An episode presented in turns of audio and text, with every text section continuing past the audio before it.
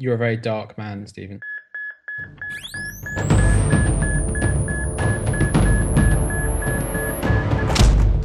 Check for pulse. So, um, welcome to episode 19 of the Digital Doctor podcast, and we have the usual suspects today. Um, and t- I'm Wai Keong, and together with me, we've got Ed and Stevan. Say hi, guys. Hi. Good evening. So, um, today we'll be talking about guidelines.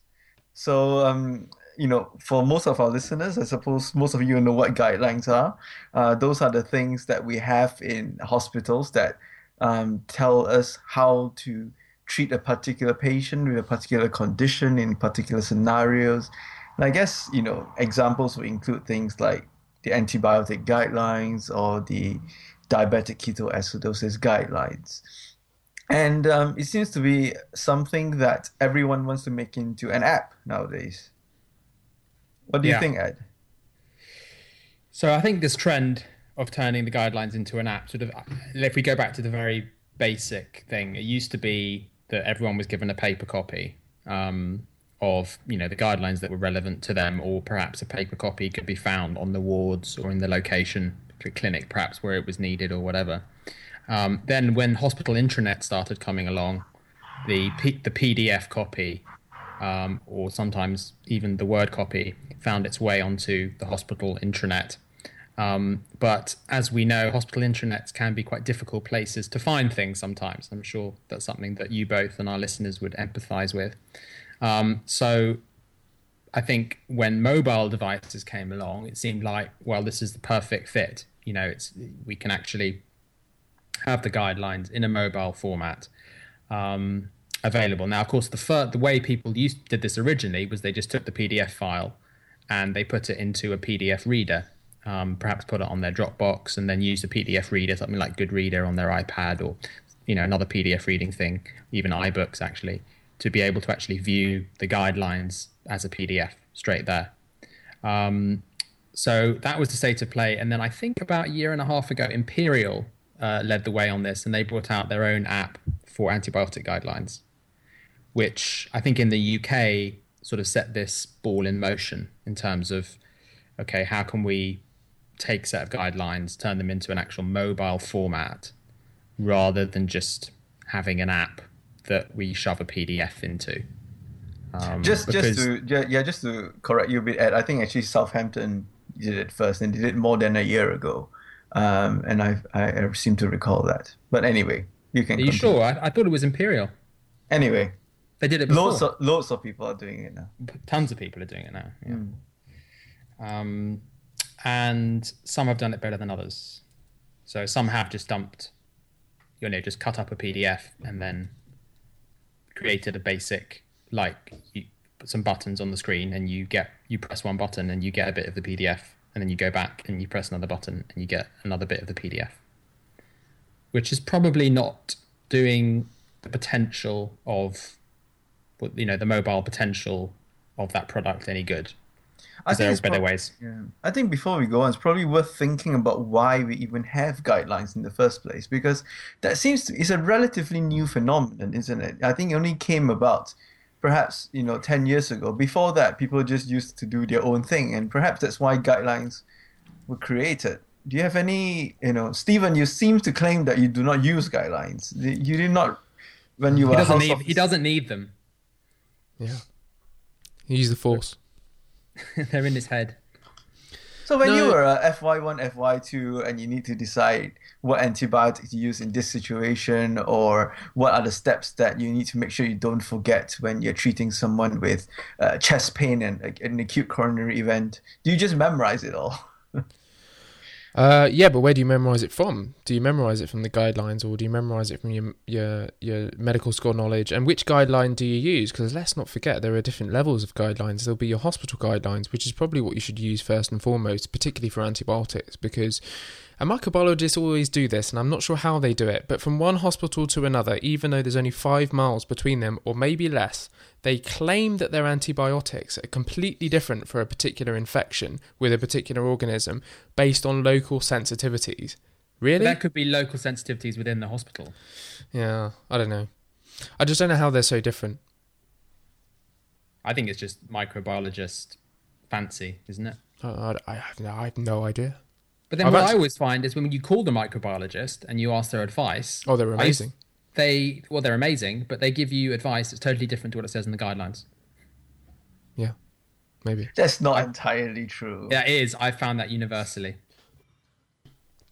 So I guess guidelines. The idea is that uh, you want to standardize care, and uh, no doctor can read everything. So you want to be able to assimilate all the best available evidence and produce some kind of recommendation.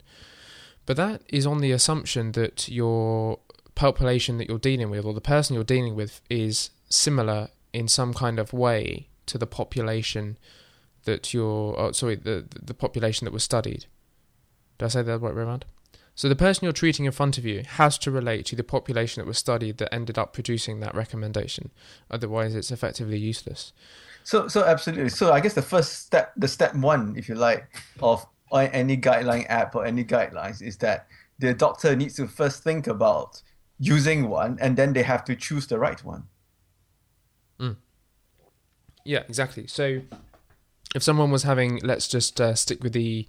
Uh, let's stick with actually. Let's go to acute coronary syndrome. So, if someone having, was having an acute coronary syndrome in your hospital, if the American Cardiology Association had made particularly uh, guidelines about the use of bivalirudin in acute coronary syndromes, and you thought as a you know, a doctor that that was better than what your hospital was recommended, should you give it?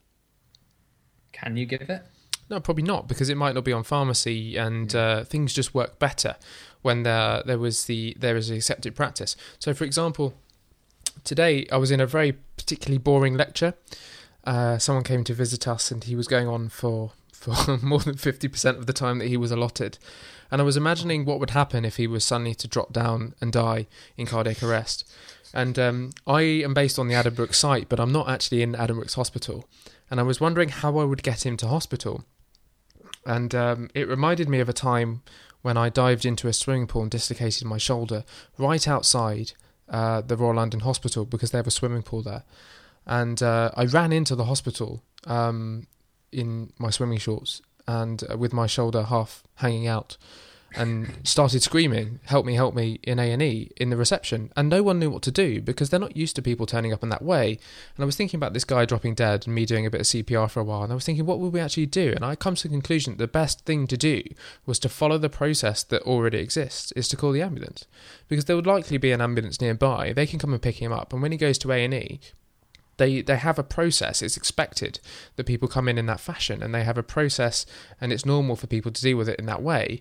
If we were to carry him uh, in a fireman's carry on our backs through the hospital into A&E no one would know what was going on. No one would be prepared. It would create a lot of stress that kind of thing.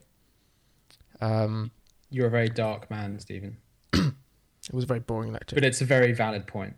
and it's a very very point I think. And that's why I think you should follow uh, local guidelines. Personally like, because they are there uh, for a reason and they have been uh, vetted in terms of well, they should be vetted and reviewed in terms of the best available evidence by a specialist in your hospital and they have taken account I hope, of all of the uh, available evidence, and they have made an assessment of it and produced a guideline that they would like you to follow.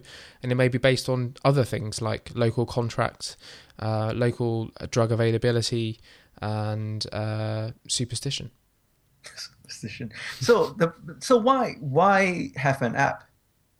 In the first place, why what does an app add to this whole process? So from what I'm hearing is that we want guidelines to help standardize practice to hopefully uh, apply the best evidence-based principles that we can do today, uh, and I guess to make sure the patients get what we consider the best care then. Yeah. So what what's the difference between going to your intranet, finding finding the the guideline, printing it out and putting it in the patient notes or in the you know observation notes so that everyone who comes see the patient knows exactly what you're doing. So what why an app? What what does it Re- readability is that what it comes down to. So in my experience, I mean, I've done this before when I when I used to be. I said used to be a doctor. I guess I still am a doctor.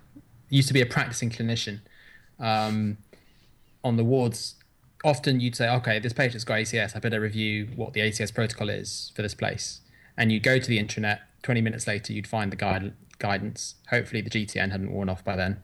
Um, and you'd open it up You can give some more. and you give some more, but you can't multitask. So you're you're, you're trying you to tell find the it. nurse. We Oh, set you up tell an infusion. Ah, that's where I was going wrong. Anyway, so you open up the the PDF and then you're confronted with four pages of introduction, um, followed by three pages of evidence, followed you know, and you might eventually, if you're lucky, find an actual something that is presenting the data, i.e., what you need to know. That's when I refer to data. That's what you know in a in a quick and easy to use fashion. So maybe hopefully you'd find an you know an algorithm with boxes that would just give you you know the steps to take a bit like the life support algorithms or something like that. So I challenge Um, you on that because that problem there is a problem of design. It's not a problem that you need an app. Well, of course, it's a problem of design, Yeah. but So- the app adds something else, which is mobility. So the one the one thing that are at apps is that you don't have to go and find a computer which has the guideline because it's in your pocket. Yeah, and you don't have to. It's about reliability as well. So you can feel, you know, but I guess that could be the case with the document as well if it's been hmm. optimized and you have confidence in it. But generally, I think people's confidence about looking at guidelines in terms of the amount of time and the accessibility, I think, is quite low. I think guidelines are being used for different things because I mean, let's think about the process of a guideline. First of all, you have to do, uh, you have to identify the problem. Uh, then you have to formulate a proper research question. Then you have to go and do your literature review and review all the proper proper research. Uh, and then you have to basically identify your your stakeholders. I mean, I mean, this is sort of is a, what is the point of a guideline? The thing is that doctors can't keep up with, you know, 75 randomized clinical trials published a day and an X number of clinical reviews. And to stay up to date in a specialty, you have to re- read a phenomenal amount. And people can't do that. They don't have the time to critic. And it's not just read the abstract, it's critically appraise the evidence. No one can do that. So guidelines have to exist to ass- uh, assimilate the, the best available evidence.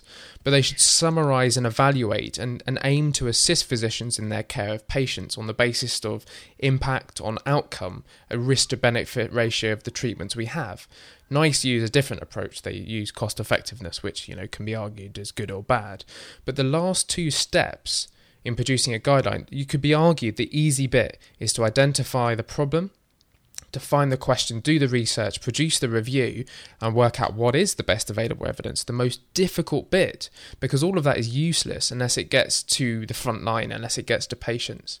So the last bit is probably the most difficult, and it is dissemination and education. And I get, I, yeah, I, I agree, but I guess what I'm trying to say is that the app forces you to think about the content in a different way. So people have been writing these guidelines with poor design for a long time, I'm and often they they've become part of the woodwork of the hospital. You know, Okay. Mm-hmm. this guidelines existed there, but the say bringing in somebody to develop the app forces you to think, rethink the design to make it more accessible, because that But wouldn't then- happen otherwise. Yeah, but a lot of hospitals, when they ask someone to write an app, I mean, I guess the enlightened one would take it as an opportunity as, right, now that it's electronic, how can we use the fact that it's electronic to present our guideline in a way that's even more accessible? And it's just not about finding the guideline, but actually making it much more user and accessible. Yeah, but there's a many lot- different purposes, right, of a guideline. Like one of the purposes is to to to decide what is the best available evidence. Like NICE's NICE's objective is to to decide what is the best available evidence in light of the fact that we are a utilitarian society and that we have to provide for everybody and we have a national health service. So that's one purpose. And you might want to, as a physician, sit down and read all of that evidence and assess and critically appraise what NICE have done and assess it for its validity. Which is Uh, why there are several I- different documents that NICE produce. One is a quick reference guide, one is maybe a flowchart, and one is the full guidance. And those documents serve different purposes. Mm-hmm.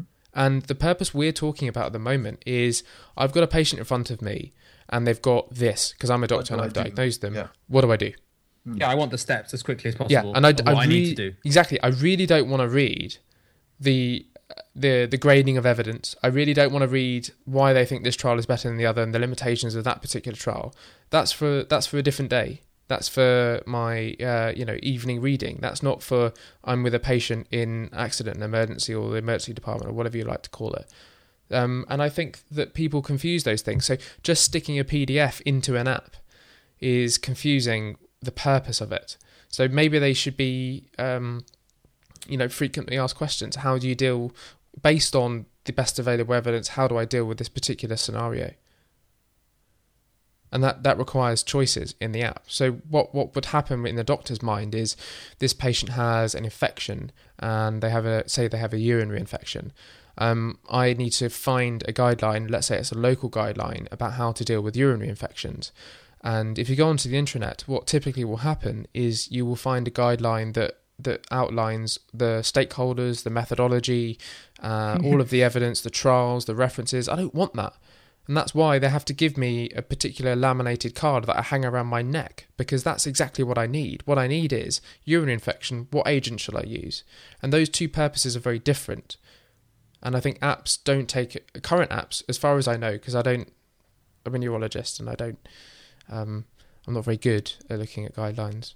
Um, and I think current solutions that I have seen don't really pay attention to the fact that really I just want a specific question answered and I don't want all of the other guff. Yeah. Very well put. Guff. That's the problem. The guff. The guff is the problem. It's always the problem. What do you think, Wai Keong? You're ma- remaining quiet. No, because I, quiet. but I'm still think. So, what is the point of an app? Because if you if you could load this onto the intranet, and let's say the intranet is actually very well designed, and you can find the information easily, and instead of presenting you guideline with Guff, it pro- it presents you with useful, well designed, quick reference guidelines. Okay, those are two very big ifs. Exactly, but it's the same problem with the app. You only if the app is designed well is it going to add like the you know the value of it being digital. Otherwise, it's just going to replace that. And I think it's it's even worse on a small device sometimes because you can't read it properly. Because at least on paper or on the screen is big. Yeah, but exactly what I'm saying is that the app, like the, the the the app, saying committing to the app commits you to a redesign. And I'm not saying that all redesigns are done well, but at least it at least forces you to think. You know, most people can consider that the guideline can't just be a PDF in the app. They have to make changes to that content to make it more accessible. Because That's isn't what- a redesign, right? Like exactly what you say. That's not just just producing a PDF delivery application is not a redesign at all. I I, I completely agree with you guys, but I just say one thing. I agree, but I, no, I agree that in the ideal world, you would design an app, uh, you redesign the guideline for an app to take advantage of all the interactivity and all the clever things that an app could do, right? What that computers can do. But I think at the moment there is a need for a much more simple uh, application that just deliver hospitals guidelines to people's devices and keeps them up to date, even if you're in PDFs, because it solves one big problem, which is I can't bloody get to the computer and I can't find it easily. And I think even if you can solve that one problem, is worth it. I'm not these and and you know you can call them app management guidelines or whatever. And, and sorry. Uh, guideline management applications or whatever you want to call it. It's just a document management system with a clever search function at the end of the day. I think that's quite useful. Well, But- Wai Keong, I'm glad that you brought that point up. all right. Bec- if, if you built because something already, That is the next feature that's coming to induction. Well, guideline management. Yeah. That makes perfect sense, doesn't it? Yeah. So it probably will just be PDFs, but But the hospital but will so, have the hospital will have control over the information that's available to the doctors working in their hospital in the guidelines section. and I think we talked about this in a previous episode in induction. And Stevan brought up one very key thing: is do you really want this to be in the same app, or should it actually be in a different app? No, same app. Because it's What you part of the it's it's it's what we're trying to say with this this app is that this is the we've made intelligent choices about the information that you need to have out and about doing your job in the hospital. And these are the, these are those things. no. I mean, ah, I I don't know. kind I of think I- I kind of agree and I disagree. I'm so I'm wi- you know me. I'm always willing to debate, and I could be persuaded either way. but You're I abs- also I also recognise before I even say anything and even consider what you've just said that you have an emotional attachment. Oh, And of you- course I and, do. And not only that is that you also have uh, a good base with induction. You've got a you've got a hook. You've got to link in to a lot of people, and uh, to to do that again with a separate app. Uh, when there are many that deliver guidelines, is perhaps slightly difficult. And I agree, from your point of view, having that uh, in in the same application would be a good thing to do. Uh, I kind of agree in a little way, although going back to what I said uh, when we were talking about the induction app, in that that you should really, I think apps in the so application has been a word to describe a, a, a computer program for a long time, but only recently as an app or an application um, become to regarded as, as as something that usually performs one function extremely well. And I quite like that segmentation. And and what Wai Keong is asking is should really, you know, disregarding your emotional connection and your already uh, great user base, should this be a separate application? And are there things that you could do differently if you had two applications that you couldn't do if it was all amalgamated into one? Simple answer: no. But why? That's the interesting answer. Why? But, but why would you? Why would I mean? So what is the purpose of this app? That's the question. So what what are you? What am I trying to do with the app? The app is designed to give doctors the information that they need in an accessible format for their local hospital on the mm-hmm. go. Mm-hmm. Mm-hmm. I, And I, I, don't think know. I think guidelines comes under that possibly. But so does a lot of other things, which is why I feel that y- you should be under the same induction brand, if you like, if you can call it a brand or induction family of products. But I think it should be different uh, because, for example, if one of those guidelines become you know redesigned and like an antibiotic guideline, for example, because that would be another separate app. Yeah, What what what would? the app, let's say an antimicrobial guideline will be a Yeah. separate app. Um, Yeah, but you can't have like a million apps for each particular yeah, condition. No, antibiotics for the chest, antibiotics for the gallbladder. or even you can't have multiple million or thousands of different apps, each one for an individual hospital. No, I don't think they should be hospital based. I think there needs to be someone like you doing something to serve everybody. I think that needs to happen. But uh, I mean, it's a philosophical point of whether that that this kind of functionality exists uh, or would damage what already exists. Well, I Uh, agree. I mean, I think that I think there would be a place. So the, the functionality I'm considering adding to induction is a very simple one, which is not the best way to view the guidelines, but it does put the guidelines in one place, and that would be essentially hospitals uploading PDFs that they currently have of guidelines, so that doctors can access them. Yeah, Um, that's great. I think so- you do. yeah, you are No, no, I think- I think that's- that. there's a, there's a different product. There's a different product out there which is much more powerful, um, which wouldn't fit into induction but could come under the same branch. And that is something which actually is data driven rather than PDF driven. That doesn't sound like you though, Ed. It doesn't sound like something that, that if we were sitting down having a beer, having a conversation about what we would design as the best possible thing, it doesn't sound like something you would say. what what which bit? Let's stick. Uh, let's re- replicate the paper system and let let hospitals stick the PDF into induction.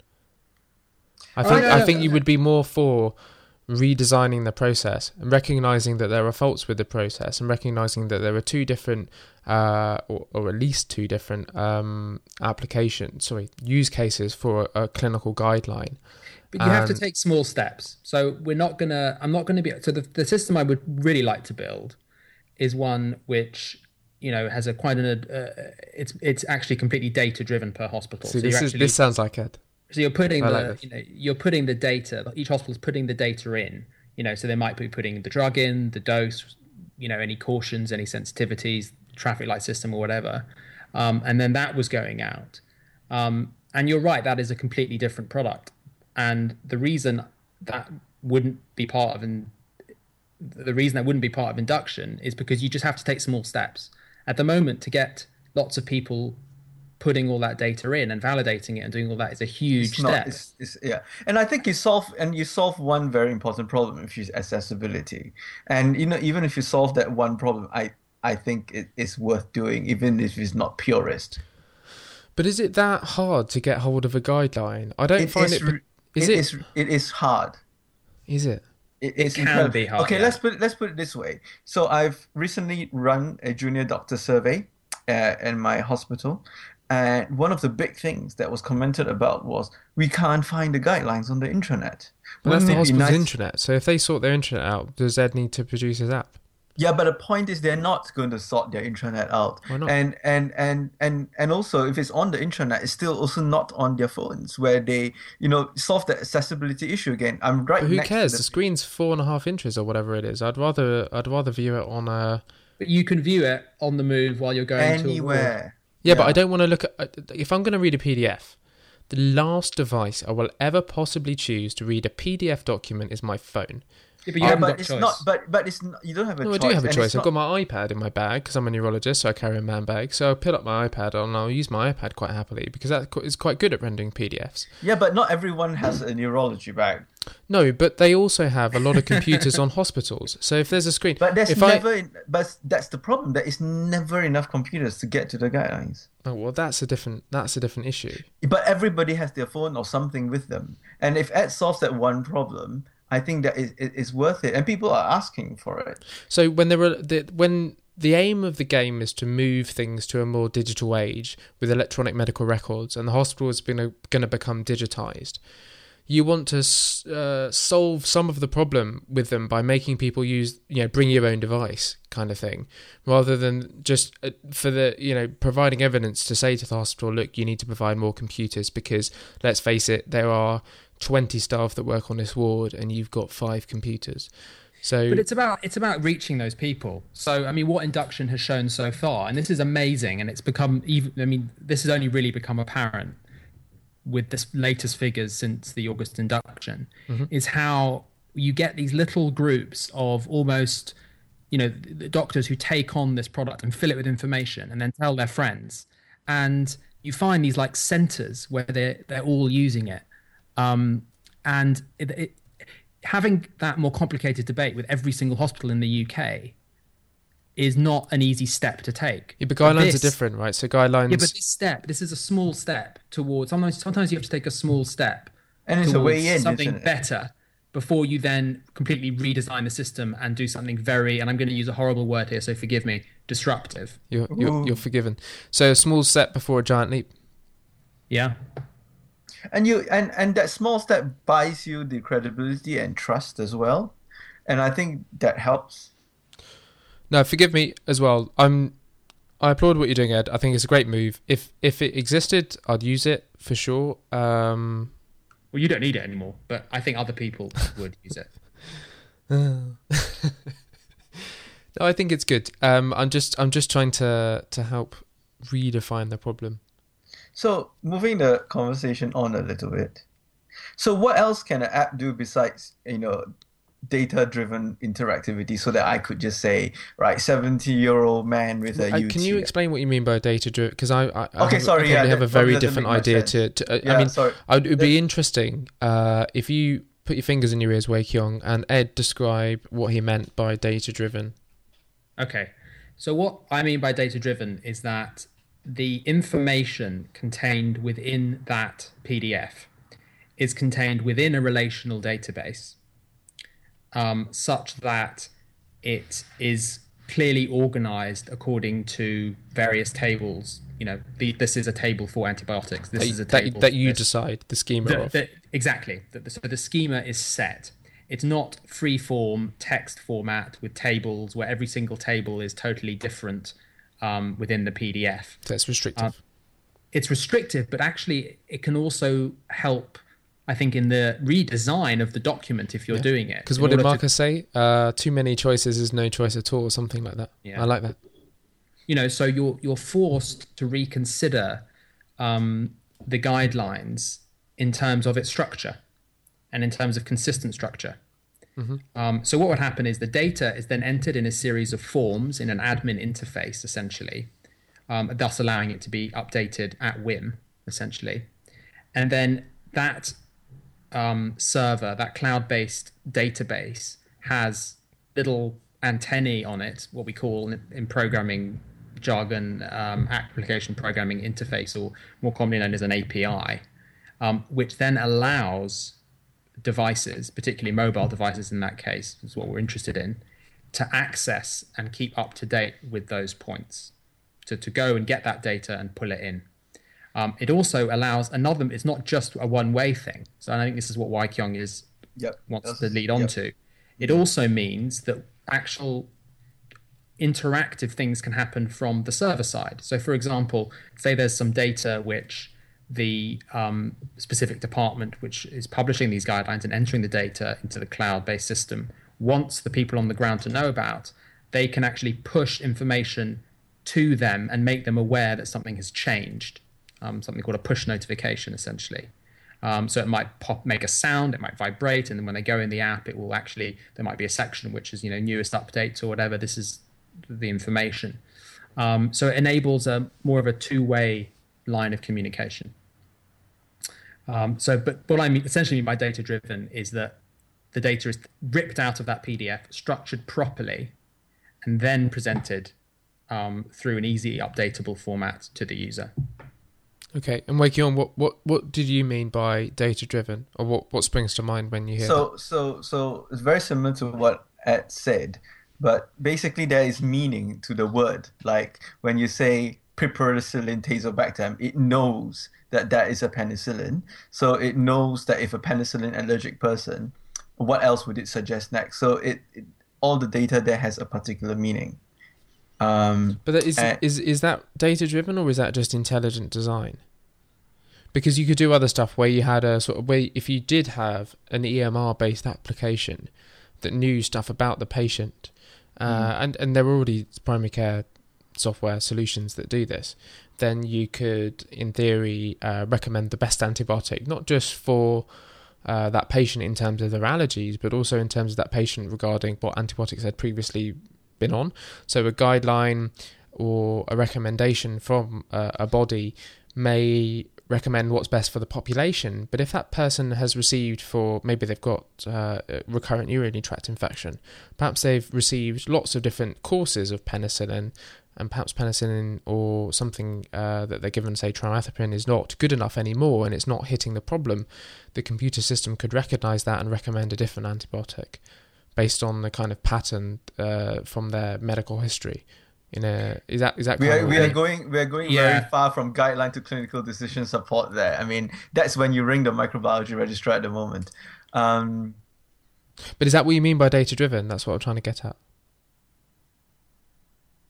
Or It's do not you, what or, I, it's not what I mean, although that is a side effect of it. or do you mean that you may um, say, for example, if a hospital had the ability to be able to upload their guidelines, you could take that information and work out what was the most common antibiotic for a particular infection, and that would be a recommendation to doctors. Is that what you mean? I don't think you'd want to socially medialize your socially medialize. I don't think that's a word. But, but, I'll, I'll be, but I'll be quite, as I said, you know, I'll, I'll be quite keen as a person that's designing guidelines on which particular areas of the guidelines that people are looking at and using most, and also then provide the opportunity for people to feedback on those guidelines. It'd be great to really follow up. Um, say, say if uh, if you're an organisation, you produce a guideline.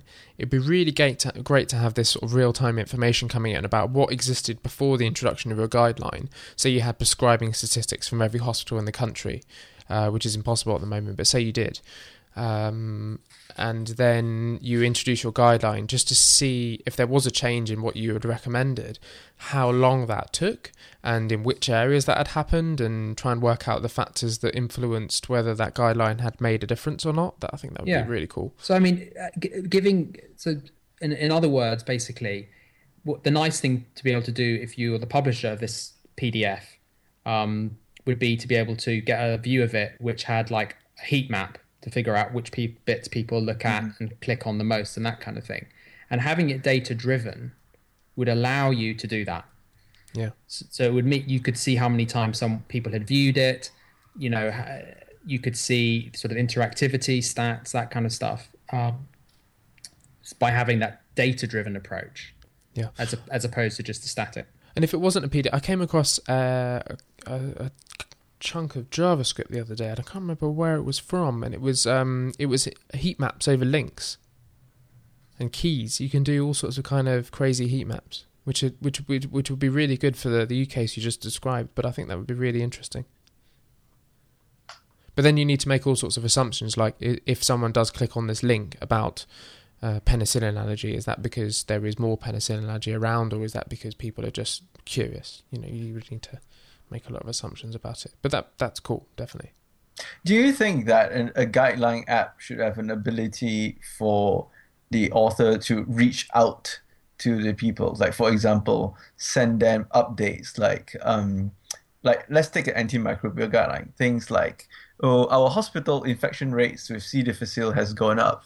Um, you know, just as an announcement. Basically, should the app be used as a way for for a particular department like microbiology to to to connect more with the frontline staff. Do you think that that's a use for the app? Because I would be, if I was designing an app for this purpose, and, and if I was microbiology, I would like to see how I could use this as well as a as an educational announcement and interactive um, channel.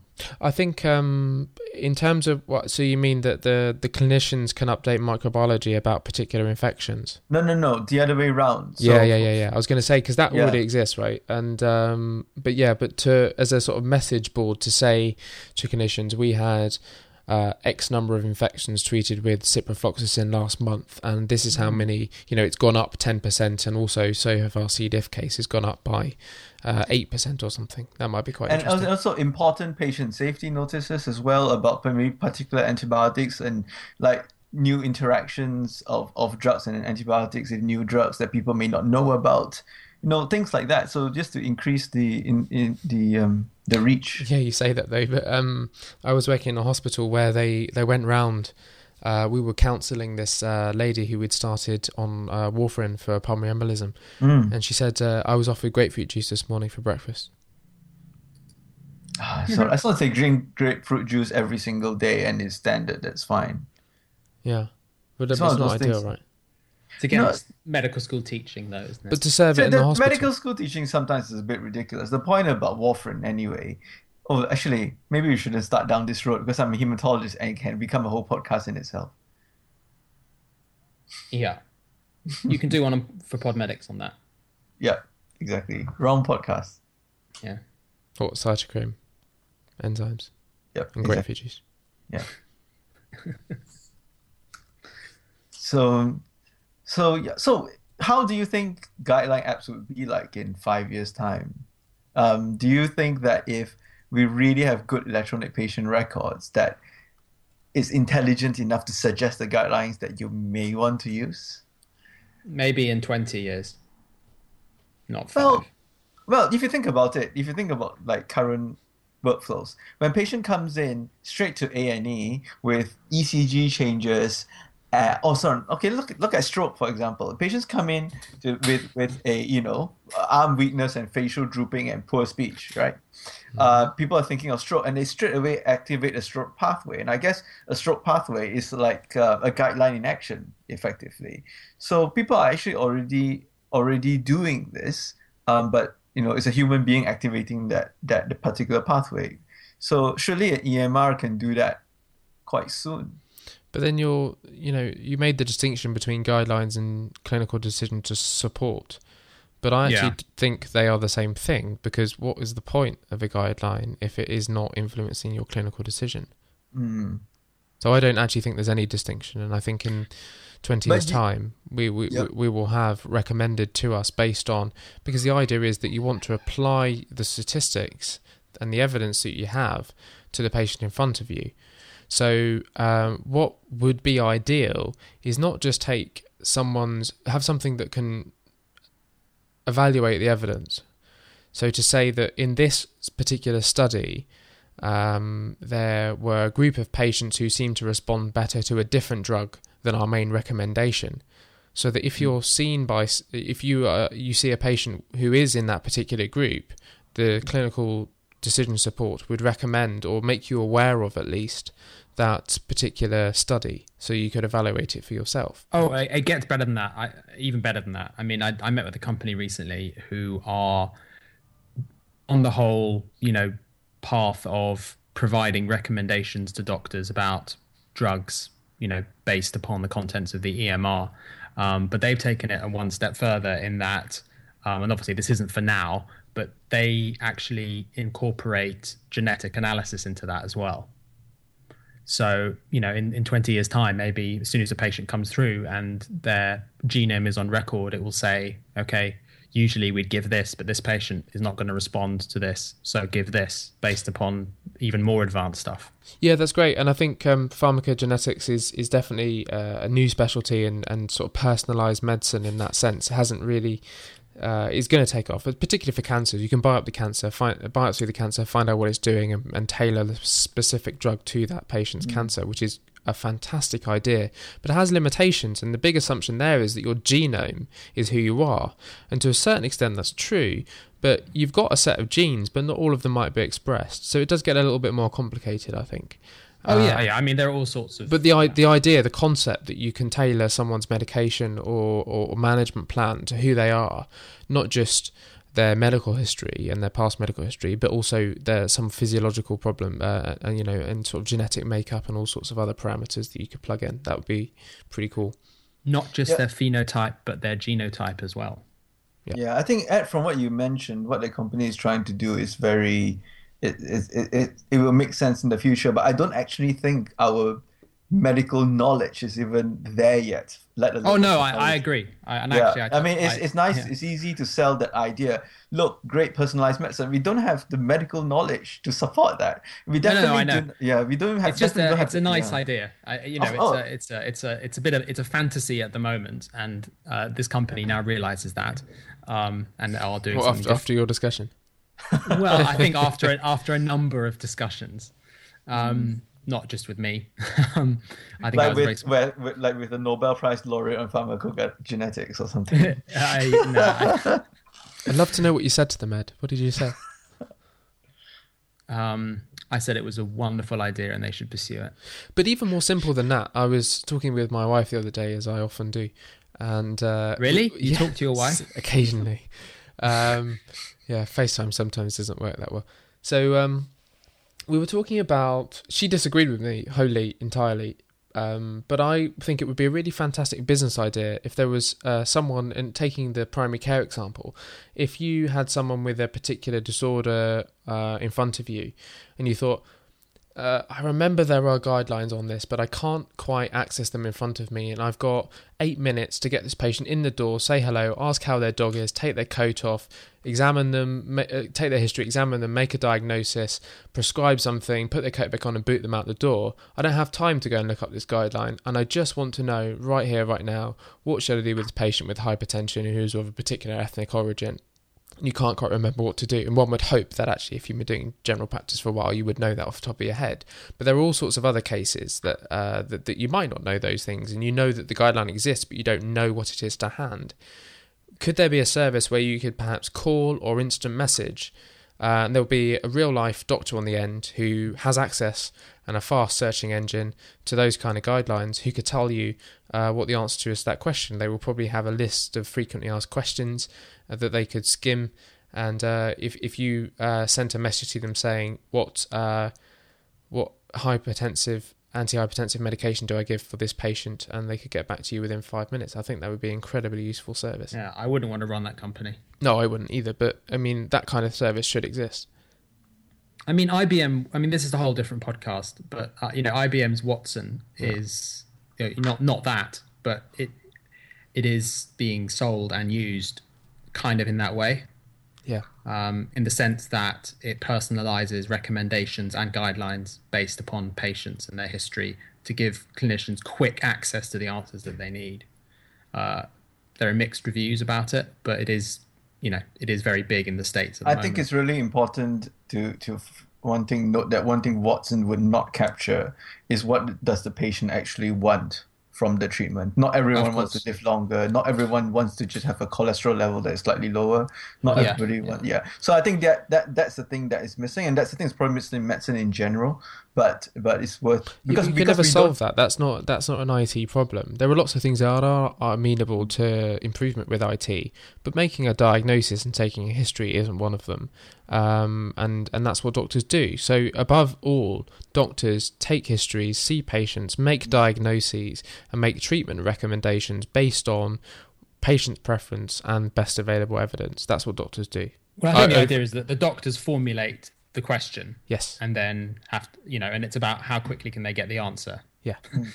Um, Yeah, and I so- think what what Watson tries to give them that more quickly than otherwise.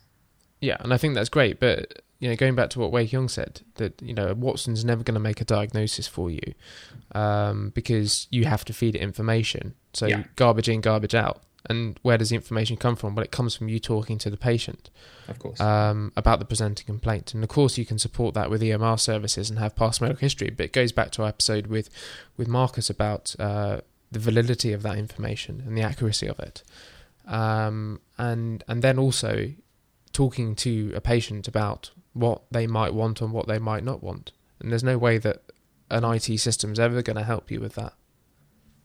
Well, it might help, but it's not going to do it for you. Mm. For sure. I concur. So, guidelines. so, um, have any of you have used any guideline apps or something similar, which which you think, hmm, they're doing something interesting that is slightly different, uh, or- or when you're trying to s- you know, solve a problem when you're in hospital, what do you, what's the first thing you do? Do you look for a local guideline, or do you just do what I do, which is put something into Google? No, um, I mean I always try and follow local guidelines, and um, for the reasons we've we've mentioned before, is in there are national guidelines, but actually if you act outside of what is expected by the hospital, then uh, unexpected results will happen. There's probably a very good reason that um, that the guidelines exist, and maybe they haven't been updated. But then you get into a different issue. Maybe you should feed that up to the person that that, that handles and has responsibility for that guideline. Um, I have used some guideline apps, but main the the main thing that I find useful is um, one of the doctors when I was working in London. Uh, he's a microbiologist, and he actually made an app of uh, nothing more than a very simple uh, microbiology prescribing app that mimicked what was on the intranet site and what they gave you in a little green book when you started as a junior doctor. And I thought that was great. And and it, and, and going back to what we said before, yes, you're right. There's not that many computers in hospital, and there should be more. Um, and I appreciated having it in my pocket on my phone, and I did use it, looking up uh, what what the guidelines were, and it didn't really do anything more than just feed me what was already on the intranet, and I appreciated it. I think it was extremely useful, um, and that's really the only experience I've ever had of guidelines in clinical practice. Um, occasionally, um, I will look up uh, national guidance um, just to compare what the hospital does to national guidance. But really, uh, if you're working in a clinical setting, you should be following what the hospital recommends.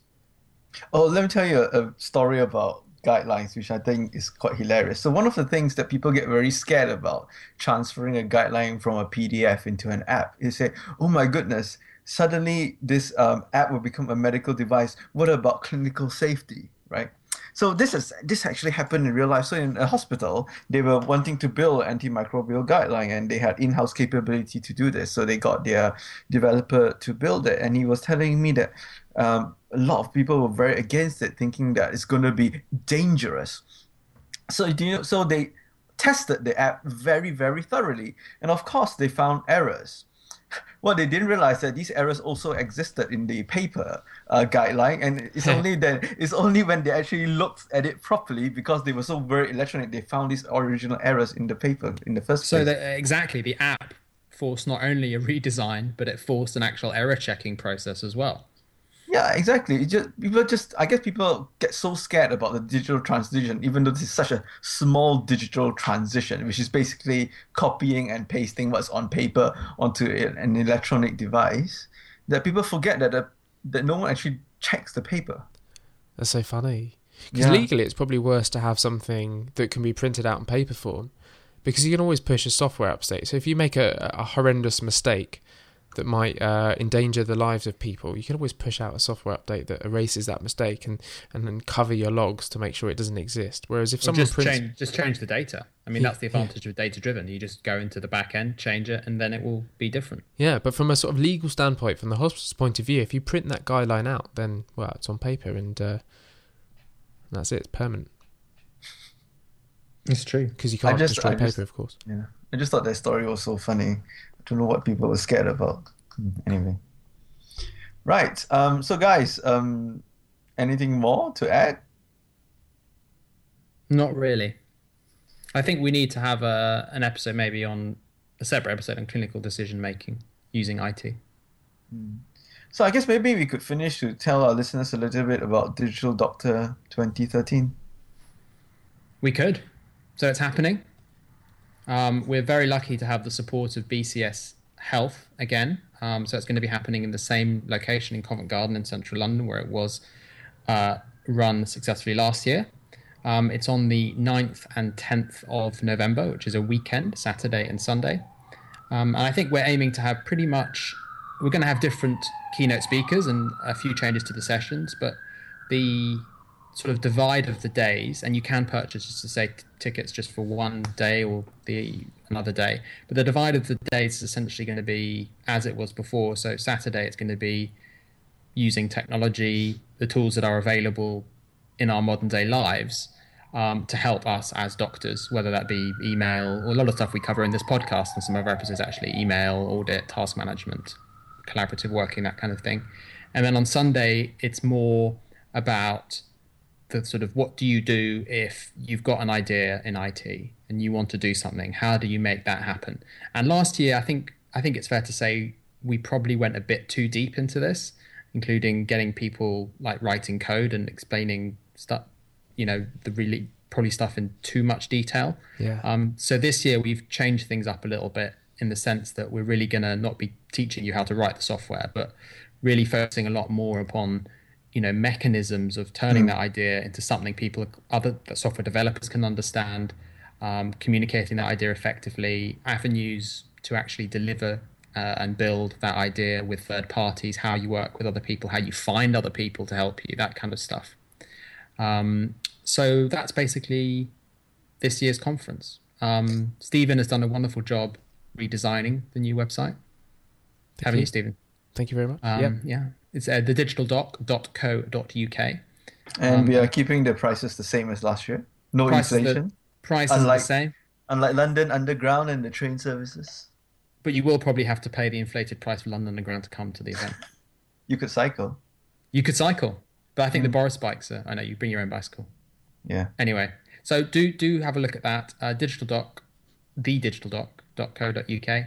Tickets are available now, and the top price tier for a doctor for the t- full two days, including all refreshments, is uh, fifty pounds, which we think is a competitive rate for a two-day conference. Shall I say? Yeah. Fantastic. 25 quid per day, including refreshments. And you get to And- meet us. meet us, say hello, and um, and meet other. I think more importantly, meet other people um, who who who might share your ideas about IT, and you know, and I certainly know that a lot of stuff has actually, you know, a lot of collaborations and products and things like that actually came out of the last conference. Um, so it is a great place if you're interested, um, not just to hear great people speak, um, excluding us, of course, we're not great, but the other people coming. Um, to uh, to just meet other people and chat. I think for me that was the most important thing from last year, and and we always said that the sort of the, the aim of doing this kind of stuff is to to engage people and to and to try and get people talking about different ideas around making healthcare better. And I think, as you say, there, since last year there have been a number of different things that have happened, um, either directly related or indirectly related to to what we were doing at the conference that I find incredibly interesting, and I think this year we're trying we're going to try and recognise that a little bit, and uh, and and I hope that the, the people that were there last year come back because uh, it'd be really interesting to hear what those guys have been up to since since the last conference. Yeah, agree, hundred percent. So uh, till till the next episode, it'll be episode twenty. Um, I guess we'll say goodbye now. Yeah. See you soon. Thank you. Bye bye. Bye.